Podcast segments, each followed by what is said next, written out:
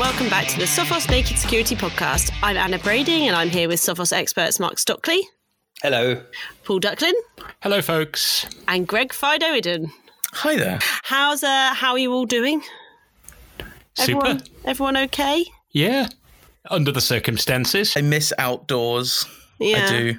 I'm only we're only allowed a very short, brief sort of unit of exercise from the government, so uh, it's not quite the same. I uh, I miss rambling through the rolling countryside. An hour has been mentioned by Mr. Gove as uh, walking time. And now's walking enough time time. for a little ramble. Mark, you all right? You very quiet? Yeah, How- never mind your walking. My irrigation system is in, and that's all I care about. Oh, thank goodness.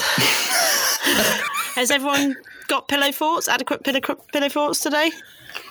I think been- fort I'm would toasty. be an over exaggeration. Maybe for you, more Mark. Of a maybe a, s- a- a- a small stronghold, a guard tower.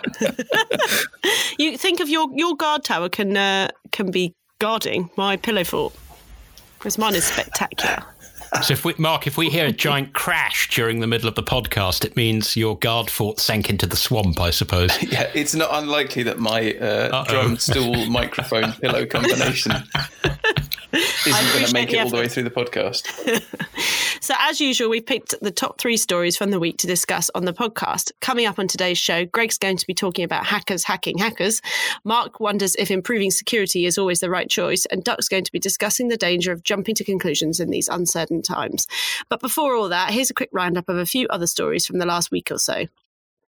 Mozilla has pushed out an update for Firefox to patch a zero day hole. That's one that's already been exploited in the wild, of course. This concerns CVE 2020 6819 and CVE 2020 6820. And Mozilla said the following Under certain under certain conditions, when running the NS DocShell destructor, or when handling a readable stream for the other one, a race condition can cause a use after free. We're aware of targeted attacks in the world abusing this flaw.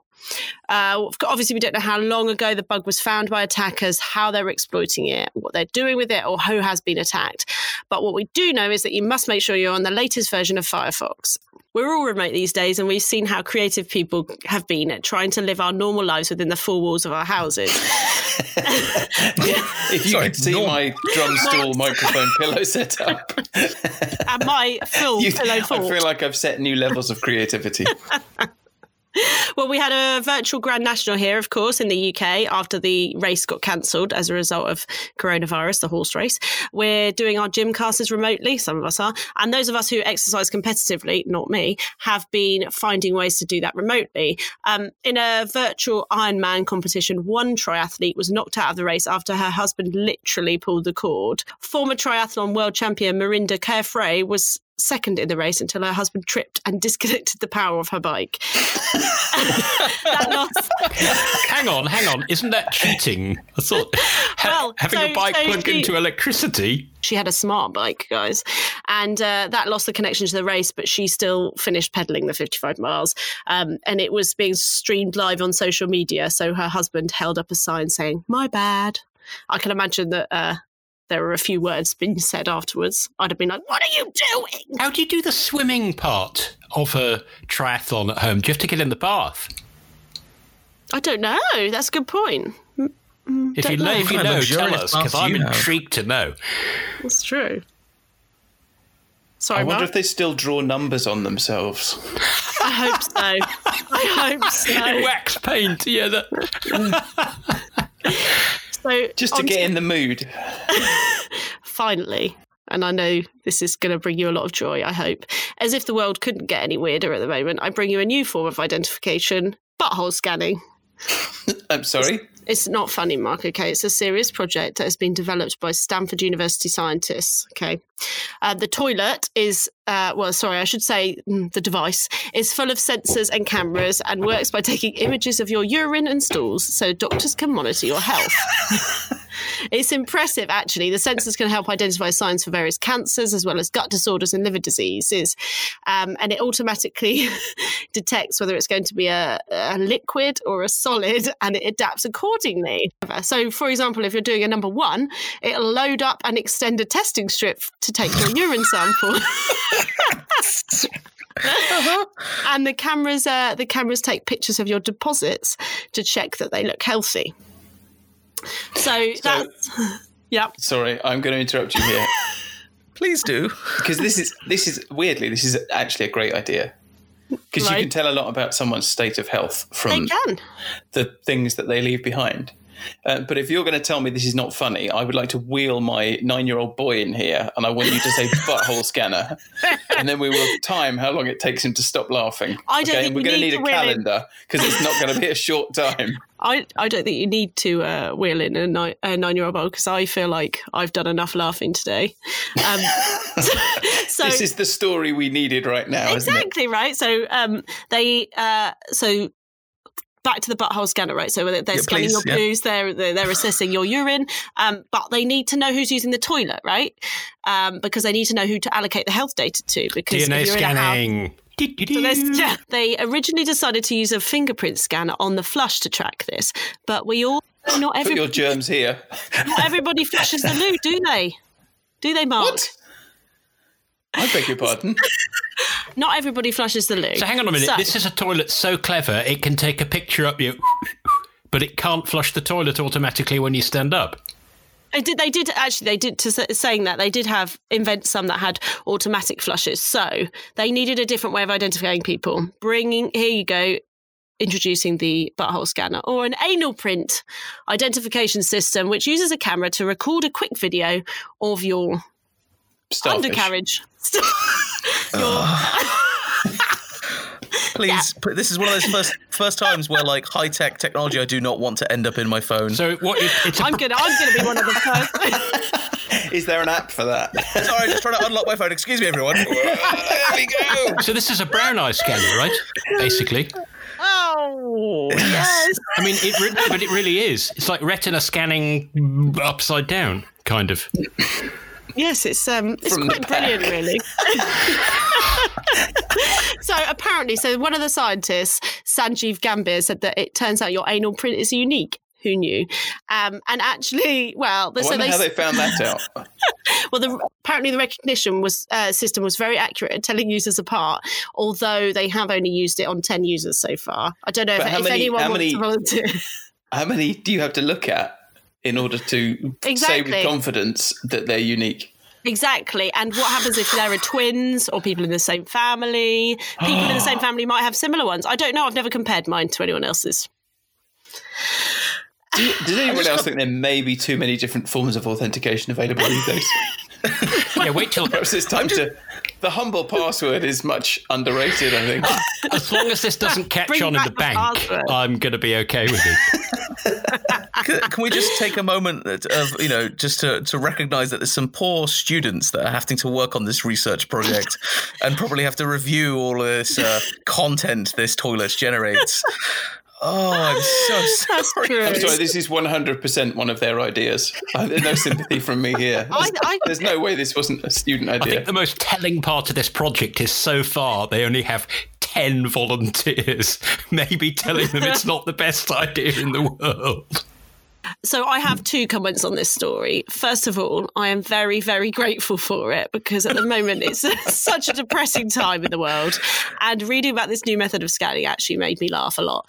Um, and uh, secondly, have I hope that they've baked security in because I really don't want my anal print or my poos slash wheeze released. You know, I don't want that in a data dump somewhere. dump. I see what you did there. I think. Oh, yeah. Oh, I Should we, uh, should we just end the podcast there? Because I just I can't see how any of the stories are going to. Just get everybody close to stop this. listening now. Yeah. Um, Everyone's Googling now. exactly. We'll put a link to Thanks it for in show listening. notes. You can find me at Internet of Hens on Instagram. Fido, you were going to talk to us about hackers gonna hack. Yeah, sorry. Just get bear with me whilst I uh, kind of Put come your back trousers to ground. back up. That was r- I, that's the most ridiculous. that's the most ridiculous bit of technology I've ever heard of. I just also, you know, like what was it, fake Greg, app and all this that. photo I've just got from you? it's my, Yeah, my I can't identify it, Greg. so you can I log don't in as me. Can you imagine your LastPass just full of buttholes? oh, okay, that really has made my day. What an amazing story. Thanks for that, Anna. Okay, yes, I am going to be talking about hackers that hacking hackers. Hack, hacking hackers hack. Oh, this is like a limerick, isn't it? Hackers hacking hackers, which makes me happy, right? and I'll be honest, I, I do enjoy these kind of stories because it's like watching burglars burgle burglars or murderers murdering murderers and so on. Um, in a game where there are no winners, I'm quite glad that the losers are a bunch of losers. So this is a story uh, titled oh. "Hacking." Oh, sorry, Hackers Forum Hacked. OG users database dumped by uh, our wonderful writer Lisa Vaas. So let me set the scene for you. OG Users, known as OGU or OGU by its members, is a forum popularized by those specializing in hijacking or stealing people's accounts. Uh, your Instagram accounts, Twitter accounts, Play, uh, PlayStation Network, Steam, Domino's Pizza, the list goes on. And they have a, they've got a bit of notoriety for trading in SIM swapped stolen phone numbers, as well as things like Bitcoin wallets. So ultimately, it's just a bad marketplace for bad people. And on the 2nd of April, OG users admin Ace uh, posted on their forum stating that they'd been breached by a hacker that was able to find a vulnerability in the avatar uploading feature of their forums. From that, they were able to establish a remote shell and then they were able to steal the entire forum's database. But Uh-oh. things get crazier, right? Because that's, I mean, firstly, now we have a whole data breach about a bunch of people that's sort of fraternize in, in devious circles. Um, but also within a few hours of this data breach sort of being announced by Ace, a rival hacking forum dumped the OG users database of about 200,000 users. And worse, it also seems that the users' passwords were either not encrypted or were using some kind of weak hashing algorithm, as over 100,000 of the 200,000 users already had their passwords cracked and dumped as part of this leak. But uh. wait, there's more. so, from I, I, just want to quote something from Admin Ace's uh, Admin Ace's sort of blog, uh, post on the forum. He said, "You must realize other sites such as Twitter, Facebook, Dropbox, forums you have used in the past, and many more have been breached at least once. People are targeting the sites 365 days a year. Again, I am deeply sorry this has occurred, and I will do my best to make sure it never happens again. But, now this is me now speaking, this isn't the first time this has happened to OG oh. users. This is the second time. So I think it was back in May 2019. The site faced an outage, so they were kind of down for a while, and supposedly it was due to a hard drive failure, and it basically left them with like months of private forum posts and prestige points and other things all just lost. So they restored a backup of the forum from I think it was January uh, 2019, but it turns out that actually they'd suffered a, a theft of the entire database by this group called Raid Forums, and again in that instance too, they mocked OG users admins at their use of the MD5 passwords as they dumped the database on of their forum and shared that data breach again. So, like, I I just like this idea. There's these two evil groups clearly wasting each other's times by attacking each other, which is great. Waste their times, you know, being, you know, attacking each other uh, versus giving them lots of free time to go out and be idiots. But also these people that are so good at cracking and breaking into other systems and making like the most trivial of ridiculous of mistakes, like still using MD5 uh, sort of password hashing, which I assume they're being, you know, the reason why all these passwords are so easily cracked is they're using rainbow tables or something. And again, MD5 has been been well known to be pretty insecure for storing passwords for quite some time, especially without even something as basic as a salted, you know, actually salting the hashes while you're doing it. But yeah, I, I don't know. What do you guys think? I think it's a great story of just hackers wasting each other's time. It's fantastic. What else was in the breach, Greg? You know, was it just details about other people on the forum, uh, which presumably would include infiltrator accounts like law enforcement, or was it data that was up for sale about innocent third, fourth, fifth parties as well? I mean, as far as I can see, um, it looks like it was just the forums database itself. So it'd be, I imagine, forum posts, but it would be the da- the users' usernames and passwords and so on. And it's and it's it's fa- it's fascinating that it's uh, you know they they use the avatar upload, so presumably they've you can imagine them having I don't know um, um, WordPress doesn't have to be WordPress could be anything and having some kind of image upload plugin that they haven't updated for 345 years, which is a very common way yeah, of letting exactly. people upload images, but actually they don't check it's an image and it's a PHP yeah, script, exactly. which is the it shell. Seems like such Are a... you implying that they haven't been keeping up with their updates, Duck? But it's also surely this is some of the similar ways they've been going around and breaching other, you know, like businesses and users to get access to their systems. Must be abusing these kind of trivial flaws. Yet they're suggesting that yeah, they got uh, you know taken over because someone abused the avatar uploading. And as Duck's alluding to, what that probably means is someone was just able to upload a malicious file through the uh, avatar upload, and then knowing what the URL would be when it's uploaded, just access it and bam, they're able to run something on a remote system. It's uh, it, it is quite hilarious. It just shows you that even the bad guys do not understand security. And yes, they may good at bre- be be good at breaking it, but they're not at all good at making What's it weird either. is he seems to have got 200,000 users back, uh, what, a year after the last breach. So maybe he doesn't care because, like, it doesn't seem to have done his business any harm. Yeah, true. I've got a, I've got a message for the people who administer this website. Go so, on then, Mark. guys, you it, you've been breached twice in under a year, and so I think that I think that I've identified some sort of problem with your uh, with your system, and I- I think maybe what you need to consider is a is a more effective form of authentication. It, Oh, no. Passwords are very passe, and I, I think it's time time to move away from passwords entirely and you need to investigate some really modern form of authentication that you could use instead. What could that And- be, Mark? I happen to have heard of a very promising new technology which I think tell you should you should implement as quickly think- as you can on your hacking forum. Actually, you know how you know if there's a if there's something new that comes out in the security world, we we might go and investigate it, try try it out. Maybe I just wondered if any of you guys wanted to volunteer yourselves first to try out the old butthole Ooh, scanner. shock and not, shock and not. Hmm. I think I feel like Greg already did, didn't he? About five minutes ago. no, that was just a selfie, and it's not okay, Greg, to send that to me. Okay. Yeah. Put it on Undo. Twitter like everyone else, please. Yeah. oh dear. So Um, that's Mark's advice. Have you got any? Have you got any Yeah, advice? like uh, there is some advice. Some of it was actually some advice from the forum owner themselves. So they were basically telling their users, "Please enable two-factor authentication," which I thought was great because you know uh, this is Please enable advice. two-factor authentication. Our password hashing is really subpar. Yeah, yeah, it's really awful. This reminds me, there was like an app ages ago that basically said when you went to create an account, it said, please don't use a, a password, like an important password here. We didn't spend a lot of money on the security. And also, like, also this forum's full of hackers. yeah, exactly. If you the one place, It's literally yeah. crawling with them. So yeah, they advise use 2FA. So I mean, yeah, but I mean, we we constantly preach about making sure you're using two-factor authentication wherever you can. Um, the most important uh, bit of advice, and this goes really heavily at the moment. There's been tons of stories popping up from the from the House Party app, you know, situation and so on. Just don't reuse your passwords. If you're using a password in more than one location, uh, even if it's uh, you know, and, and I want to point out because I keep hearing people doing this. They come up with a password, like I'm just going to call it password one two three, and then to make it unique for each website, they'll go like it for their Facebook password, it'll be password one two three Facebook, and then their Google password will be password one two three Google. That's awful. Please do not mm-hmm. do that because it means one password needs to be stolen, and that means someone's got your password for everything else and can easily guess what your password might be. So use unique, you know, completely unique passwords for every different service you use. That will certainly limit the kind of fallout of any kind of data breach that happens. Of course, bear in mind, you know, if you lose the password of your email account, bad times happens.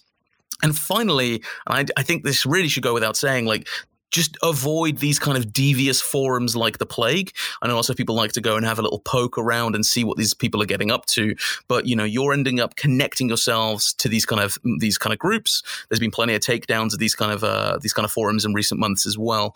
Um, so you know, don't go in, Was don't register, don't use your real name, don't give them passwords. It's a terrible idea. You are literally hanging out with Con- hackers. Consider carefully what the standard of the advice on these forums may be. yeah, What, given given what you now know about yeah. Ex- how the forum is administered. OG users breached twice with trivial, yeah, trivial What, attacks as what well. do you think the sort of the proportion of people whose password was password one was in this breach versus like normal levels of I don't know. You see, because the worst thing is, I find, especially if it's throwaway accounts by um, people, often they'll just use something really awful like that anyway because it's a throwaway account and they don't care. So I mean, it's hard to say. I wouldn't I wouldn't want to do statistical analysis on the, the passwords in this e- data even breach. that, even that itself clearly identifies that people aren't using password managers. yeah. Hmm. So Yeah, very you know, don't go on a forum and tell everybody about security, and you know have a password that is password one because it's a throwaway account. Yeah. Because I have yeah. throwaway accounts and they've got thirty-two character passwords. Yeah, exactly. Yeah. Max it out. That's I mean that's the power of a password manager. But there is really no such thing as a throwaway account, is there? Because it's still in some way related to you. And if anyone gets it, they can go into that account and masquerade as you, say things as you that you can't later unsay. Thanks, Greg. You're welcome, Anna. I, s- I forgot to call you Friday then. That's Oh, fine. I like when you use my actual name. I don't. Mark Stockley. Yes. How are uh, you were going to tell us how COVID nineteen and TLS were related? I am. So this is a a story from the fringes of the coronavirus pandemic, which is dictating so many parts of our lives right now. So I don't need to tell our listeners; they will be painfully aware of the very obvious effects of the virus, and you know what it's doing to the way that we lead our lives and all that kind of thing.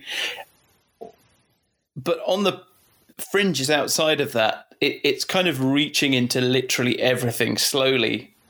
Uh, you know, everything is about coronavirus wherever you look. And even in computer security, I mean, just over the last uh, month, I think everybody on this podcast will have just seen the just the difference in traffic to naked security and what people are reading about. You know, if you follow what Sophos Labs talk about uh, on Sophos News, you'll see there's been an explosion in scams about COVID nineteen. If you're on Twitter and you follow Info, infosec people, you'll see that they're absolutely sick to the back teeth with people doing PR pitches to them about COVID nineteen. Um, we've got ransomware gangs still attacking hospitals, and you know the reaction to that. Uh, and that includes things like the Cyber Threat Coalition, which is a group of people trying to get together, uh, you know, a sort of cross industry group trying to combat that. And all of that stuff has happened in the space of about a month. Um, but what this story about is about is about how COVID nineteen is even affecting the features that are included in your web browsers. And the feature I'm talking about is the one that you mentioned at the start, which is TLS, which stands for Transport Layer Security. And that's the protocol that sorts out the encryption between you and a web server when you use HTTPS. So when you do your when you web browse uh, securely, your computer negotiates an encrypted tunnel between your computer and a server, and then your your web traffic sort of flies back and forth down that encrypted tunnel. And that's all sorted out by TLS. You may be more familiar. Some people still use the word the uh, uh, the abbreviation SSL uh, rather than TLS, which is just a very very old way of saying the same thing. Essentially, so TLS 1.0 was defined in 1999, and that was a replacement for SSL 3.0. TLS 1.1 came along in 2006, and so what I'm trying to tell you, and I'm just bracing myself here for the old jokes, is that by internet standards, they're both pretty old. Ray, like you. There Yeah, it thanks. is. Okay, Yeah, Greg. You okay there, Mark? Do you need some Yeah. burn ointment? you Would you like guidance to the nearest Burns unit? if you could, if Don't you could let him see me, Google I am. Maps. He doesn't I understand am it. under uh, your advice. I am under a blanket on my sofa. Oh, like a know. little old lady. Yeah, Oh, Is it quite Anyway. tropically humid under there? it's, it's just it getting. will be. I mean, you know, Anything near Mark goes is like an oven. Mark is like a, an oven. You just go near him and you're burnt. I do, I do, work, sister. I do, I do struggle with the heat. You do. I would definitely come from the sort of Neanderthal, like ice That's age it. dwelling Yeah. uh, edge of the gene pool. Explains the hairy knuckles. And they do drag on the Back to my internet standards, guys. Okay, as sorry, interesting as to this is, I want to talk to you about internet standards. So these internet standards, they're pretty old, right? But perhaps most importantly, they both predate this uh, rash of really wonderfully named TLS attacks from the first half of the last decade. So we had Beast, uh, we had Lucky 13, and my favorite, possibly my favorite name for any attack anywhere ever is Poodle. Snigger. It's just. Better even than so good. Logjam, Mark. Uh, it, Wait, no, I don't want to talk about the scanners anymore, okay? anyway, in mid 2018, PCI DSS, uh, the PCI DSS standard that governs the handling of credit card data, ditched TLS 1.0. Uh, in October 2018, Apple, Google, Microsoft, and Mozilla who obviously make most of the web browsers that we use, all announced that they were going to deprecate TLS 1.0 and 1.1 in March 2020. So those very old standards are considered uh, broken. There are attacks that target those standards, and basically everybody agreed a couple of years ago, right? We really need to see these things off. There are some perfectly good replacements in TLS 1.2 and 1.3, and that brings us to today because obviously March 2020 has now passed, and the browser vendors haven't removed TLS 1.0 and 1.1. And you might think that with so much of the world working from home and people the world over leaning really hard on the internet right now, that it would be a time for more security, not less. So, what's up? Well, Microsoft said that they were doing this because of, quote, current global, global circumstances. Um, and Mozilla were a bit more forthcoming, and they said, We reverted the change for an undetermined amount of time to better enable access to critical government sites sharing COVID 19 information. So yeah. basically, the browser vendors have backed off from removing TLS 1.0 and 1.1 because they're afraid that there may be government websites that people are relying on what, right now that don't support the newer protocols and mm. that need the browsers to continue supporting uh, TLS 1.0 and 1.1. And under normal circumstances, maybe the browser would just say, I'm, I'm sorry, that's tough. You've had plenty of time to upgrade. But right now, they are making what I think is a very sensible decision and what I think is an excellent example of putting computer security in its appropriate place. And they're saying, in the round, this is a marginal improvement in security. But actually, if it affects your ability to get information about the coronavirus and COVID 19 by effectively removing your access to government websites, then that is much worse. Mm. And yeah, absolutely. It's the, it's the kind of thinking uh, that I think we need to see more of. I think in, in computer security, particularly computer security on Twitter, there is a lot of currency in being extreme and having very strong opinions uh, and you know telling people what they must do in any kind of security uh, problem no matter how big or how small has to be dealt with in absolute terms. You know if, if anything's got a problem then it needs to be removed and got rid of straight away. And um, and actually that isn't the case.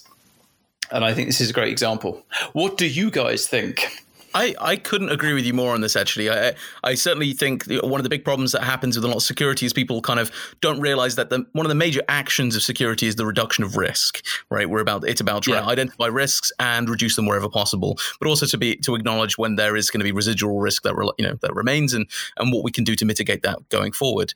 And you know they've identified that look, the risk of downgrade attacks and so on is pretty minimal because most services also like uh, on the back end servers you can legitimately just say, well, look, we don't support TLS 1.0, 1.1. You know, my web servers, I don't have support for those. It's just disabled.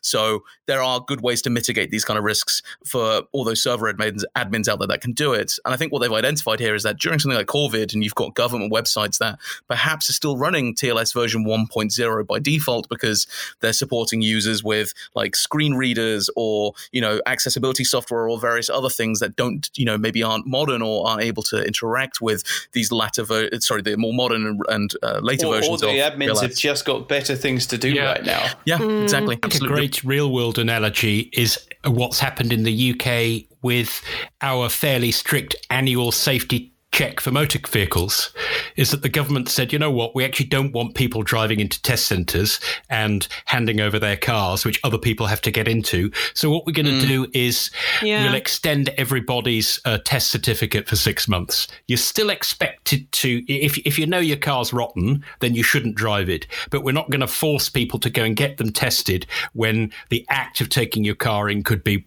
worse than what's likely to happen otherwise.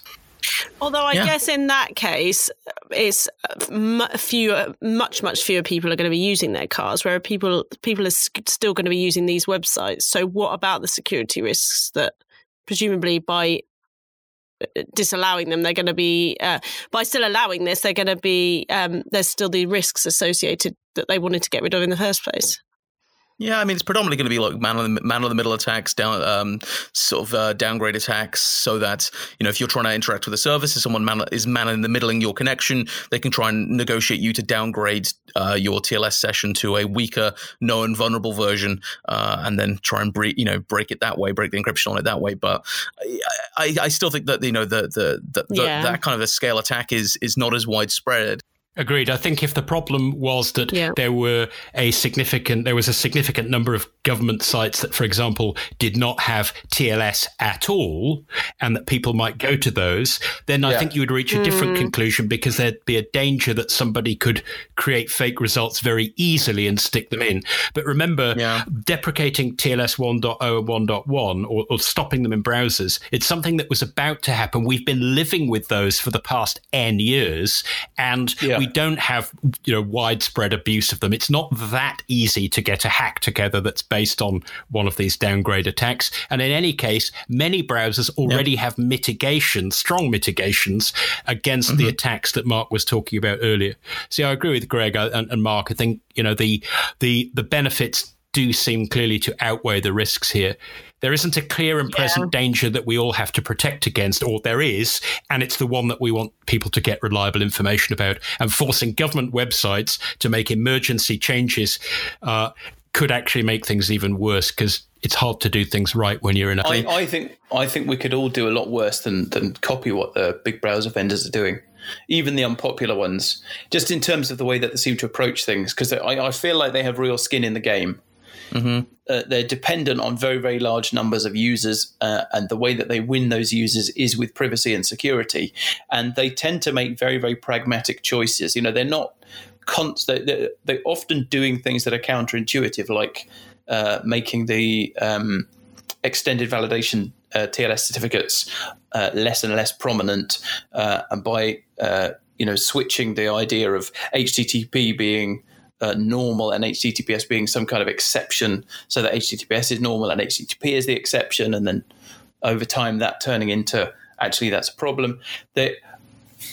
They seem to have a very very pragmatic approach to security, and they they seem to do a good job of increasing security overall uh, without putting anybody's nose too far out of joint and mm. without stopping the train.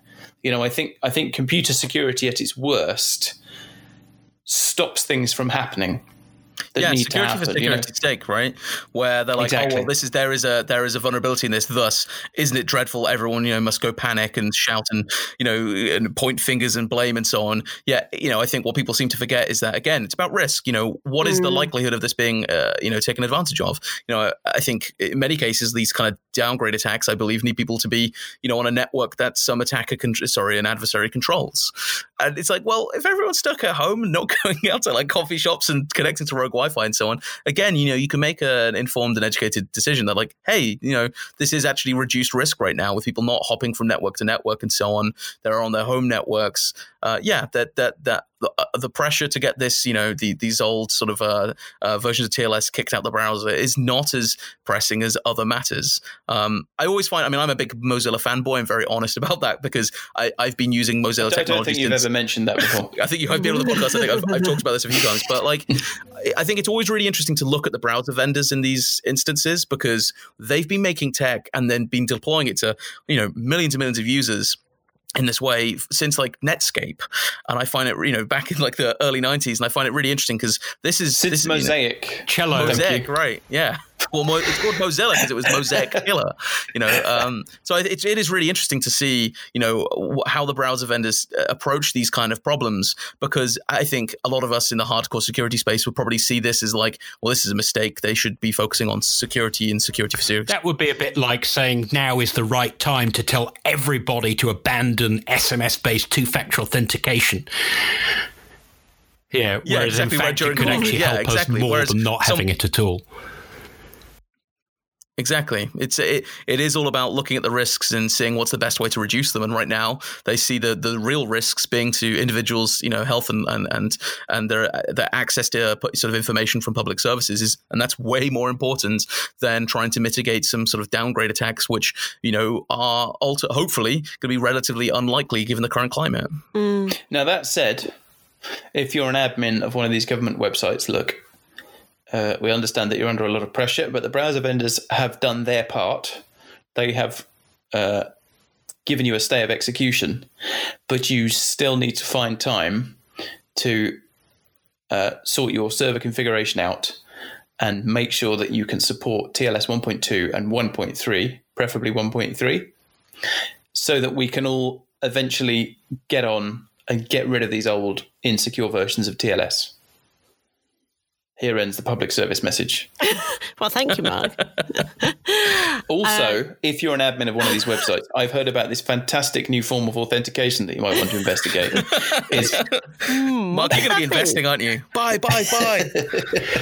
Doug, talk to us about the dangers of jumping Yeah, to I have to conclusions. settle my mind first. I've got some uh, strange visual imagery. Yeah, I just thought that it would be it, this would be a, a, a nice opportunity to talk about what I believe uh, studies studies of logic call post hoc ergo propter hoc. And the reason you have to say it in Latin is you want it to sound a bit pompous because when you translate it, it's pretty obvious that it ain't going to work. It stands for afterwards, therefore because of, and it's that fallacy that that, that thing that we easily fall into, where when something goes wrong we look at the last thing that happened beforehand and we assume that that was to blame, particularly if other people are piling in to say, Yes, the same thing happened to me. What a surprise. Mm-hmm. I got up this mm. morning and the sun was in the sky. My goodness, I better not lie in bed or the sun won't rise. And of course, the problem, the logical fallacy is that if X follows Y, then it could not have caused it. But if X precedes Y, it may or may not have caused it. And the real problem, this has always been a hassle for people who work in tech support. I remember that from my days. I was for a few gloriously powerful years in charge of support at Sophos. And we regularly had to deal with people who insisted that the last thing they did before their Windows blue screen was install an antivirus. Um, and so, therefore, it was obviously the antivirus that was going to be at fault. Oh, and by the way, when the crash list happened, guess what was on the list? The antivirus I just installed. Well, of course, the words Microsoft Windows were on the list as well, and a whole load of other drivers besides.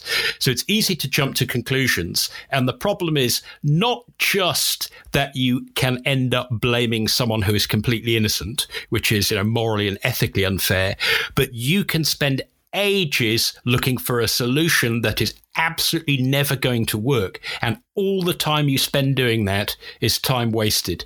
And the reason this jumped out at me in the last couple of weeks, uh, you know, exacerbated by the fact that people are now working from home and looking for new software they've never had before is of course that big Houseparty story we wrote about recently where mm. suddenly Oh, yeah. millions of people who'd never heard of Houseparty before the informal it's sort of like Zoom or Skype video calling, but it completely informally. It's a fun app. It doesn't have any known vulnerabilities that I'm aware of, but suddenly, because people are installing it and then getting phishing emails, they assume that somehow the phishing phishers must have got their details from installing the app. And you kind of think, you know, when millions of people are installing an app for the first time and billions of people are receiving the same phishing scams that they have for years, there are bound to be thousands or tens of thousands or hundreds of thousands of people who see what we like to call a coincidence. And the thing with coincidence is is that it's it's when they absolutely stop happening that you should get worried rather than when they do happen. So it's just a little bit of warning about trying to troubleshoot by assuming, oh, it's something that I changed. That might be the cause, but it very much might not be. It's it's like the old is your is your phone listening Absolutely, to you? yes. I? I, I, I was, I, I suddenly decided to talk about horses to my spouse for the first time ever. We were just discussing horsiness. You know, okay, it's not that funny. is it is it because of the lockdown? You just run out of stuff to say. We've all- You're like, we all I'm going to have to understand. talk No, I about go horses. riding on It's come bridleways because it keeps you out of the way of people. But occasionally you'll pass people who are riding on a horse, and I'll come home and I might say to my missus, "Hey, I passed someone on a horse today," and you know it hasn't happened for ages. And then lo and behold, if I get an ad on my phone, the next ad I see in my free email or whatever, if it if it relates to anything remotely horsey, like maybe they're selling waxed jackets, it's easy to go woo hoo hoo. Like Anna said, "Oh golly, must have been listening to me." But who would who would be that foolish? Well, uh, you say that most people have experienced this in some capacity. Like if anyone's bought a car before, you know how you never really spot a car, and then the moment you buy a new car, you see everyone else has your car, right? Exactly. It suddenly becomes it surfaces itself in your kind of mind's eye, and you're thinking about it. And the same thing, you know, someone's like, "Oh, I just signed up to a new site, and now I've had a, uh, an account taken over." They're seeing those kind of commonalities. They're seeing patterns which don't exist, but they're just putting, you know, putting putting things together in their head because of recent events that have happened to them and what's, you know, The- the top of problem their with mind. Um, I don't think Mark is calling anyone foolish other than me. He's trying to be mean to me, is what he's saying. The, the problem with your example, Greg, is that I went to college uh, in Middlesbrough in the 90s. And if you saw lots of people in your car then, then that was because there were lots of people in your car. Well, Was this because you got the first car? Sorry, was this the 1890s? I'm sorry, I'm not sure which century we're on about here. He means Driving other people's farming. cars without asking them was very popular uh, back then in that Wow. particular area.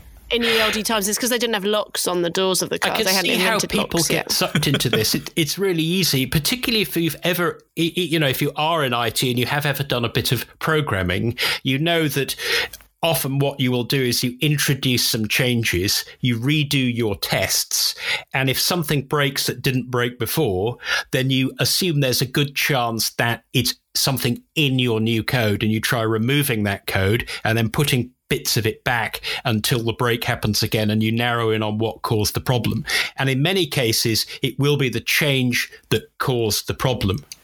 The hassle here is that what people are doing is they're just looking for an explanation. A journalist I was talking to the other day about this very issue mm. said, Yeah. yeah, it's a pity, isn't it? It's it's kind of people like the easy explanation because it kind of means that then they've solved the problem. They can put it to, to bed. They can send an innocent person to prison, but the murderer is still walking around amongst us. He didn't say that. That's my analogy, and maybe I overstretched it a bit. But let me read you an example, and I hope I'm not offending the, the, the person who left this comment on naked security. I absolutely see where you're coming from in saying this, but it's dangerous reasoning, and, and, and let's just go through that.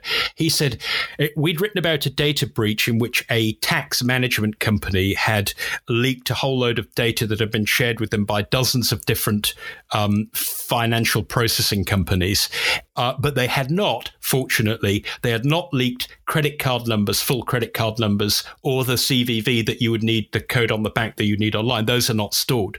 So that breach could not, in my opinion, directly explain anybody's credit card being fraudulently used immediately afterwards. But what this guy decided, he said, hey, no, no, this was a big deal. Uh, today, an order was placed on my redacted account for $900, which included a redacted product. I called them up and they said they were not breached, but I went to my Google account and checked the security, and it alerted me that my redacted account had been recently breached. They clearly got my redacted card details and email from this breach. Hmm. And so he's going, and and so what he did, he, he meant well. He said, so obviously what he assumed it was because the, the, the, payment provider he'd been using you know how you can you can type in your card number and get them to store it for next time? So his fix was don't put your card number into uh, the uh, uh, a payment processor. Type it in every time. Now a if this breach was where his data got ripped off, not putting his card number into the merchant site would not have helped because the breach came from somewhere else.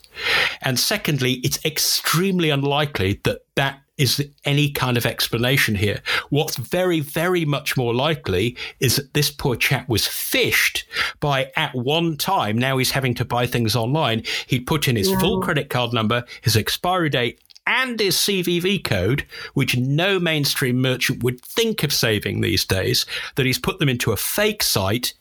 And at some later time, which just happens to be around the time this breach came out, the crooks got on to selling that data and it got abused. And so it is not only a hmm. coincidence, it's the wrong explanation. And the behavior change he's now preaching to other people with what he thinks is evidence is actually not going to help at all in this case. Yeah, I mean, especially going back to some of these Houseparty stories, because I mean, I got inundated with messages from like friends and family asking, like, "Oh, have they been hacked?" And uh, you know, I, I did my did my investigation. I looked around the internet. I looked for any anyone with any shred of evidence to actually highlight that they had been breached, and I didn't find a single drop of evidence. And so it leads me back to what I, I still blame is a lot of account hijacks are based on is that I, have seen studies that have shown like 80, upwards of like eighty three percent of people reuse passwords multiple sites. Wow, it's coming down. Like, you know, if you're if you're Sorry. using the same password, well, yeah, yeah, but it's true. But but that that ridiculousness of you know someone's like, oh, my account got hijacked, and I'm like, well, do you reuse a password on any other service? And they're like, well, yeah, I have my password. It's like, well, that that might be what the real fact here is, is that you know your reuse has finally caught up with you.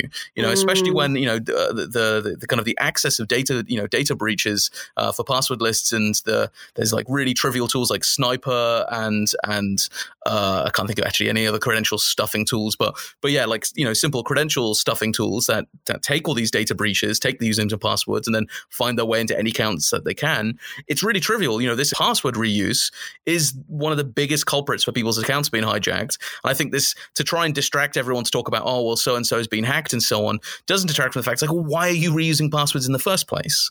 You know, if you know they used your um, Houseparty password to then log into your Netflix account, the problem there is also not just that if someone potentially got hacked, which doesn't seem to be the case, but that you've reused the same password on two services, and mm. that and that's an even bigger mistake. So I think, yeah, one of the important things we need to do is to not jump to conclusions and point the finger of blame at someone being hacked or whatnot, but to just keep hounding out like we do every single week is do the basics, right? Don't reuse passwords, use a password manager, enable two-factor authentication. All of these things are will do, you know, massively will, will improve your security posture, which pointing fingers of blame and and talking about who's been hacked and who might have been breached just doesn't offer us any improvement on our security whatsoever.